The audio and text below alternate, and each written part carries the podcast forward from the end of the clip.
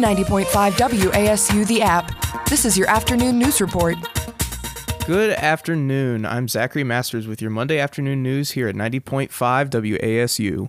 On campus, the Appalachian reports that a majority of faculty members support the highly debated pass no credit grading system since its attempted reintroduction in March. On April 12th, the Faculty Senate voted 24 to 12 in favor of the SGA drafted pass no credit system, with three members abstaining.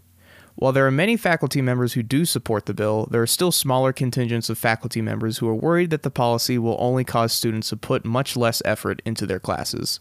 In local news, several members of the App State community are volunteering as coaches for local middle and high school students involved with cycling through the National Interscholastic Cycling Association. The Appalachian reports that the North Carolina NICA League aims to offer opportunities for young people to develop a strong passion for cycling, as well as empower these students through the development of a strong mind, body, and character. With 15 of the 35 student cyclists being female, the NICA is proud to encourage and promote inclusivity in the historically male dominated sport. Nationally, the Wall Street Journal reports that NASA's Mars Ingenuity helicopter made history as the first powered craft to fly on another planet. Despite extreme cold, a thin atmosphere, and technical issues found within the flight software, the carbon fiber rotor blades managed to propel the drone 10 feet above the ground at 3:30 a.m. Eastern Time this morning. With this accomplishment, NASA Administrator Steve Jurczyk stated, quote, it's the next step in expanding our capabilities to explore another planet. A helicopter could be used as a scout for robotic missions to look over the horizon and eventually as a partner for astronauts on Mars. End quote.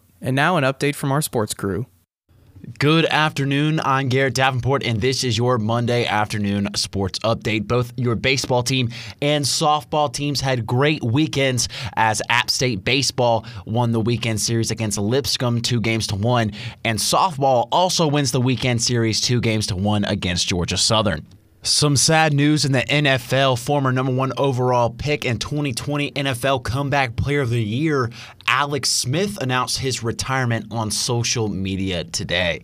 In the MLB, tonight's scheduled game, the Minnesota Twins and the Oakland A's is postponed for continued testing and contract tracing involving members of the Twins organization, the Minnesota Twins announced on Twitter.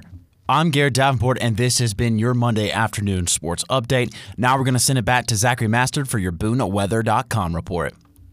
This afternoon's weather comes from BooneWeather.com. Today, expect a cloudy and rainy day with clear skies making an appearance in the evening. Prepare for a high of 58 degrees and a low of 38 degrees with gusts of wind reaching anywhere from 5 to 15 miles per hour. For WASU, I'm Zachary Masters.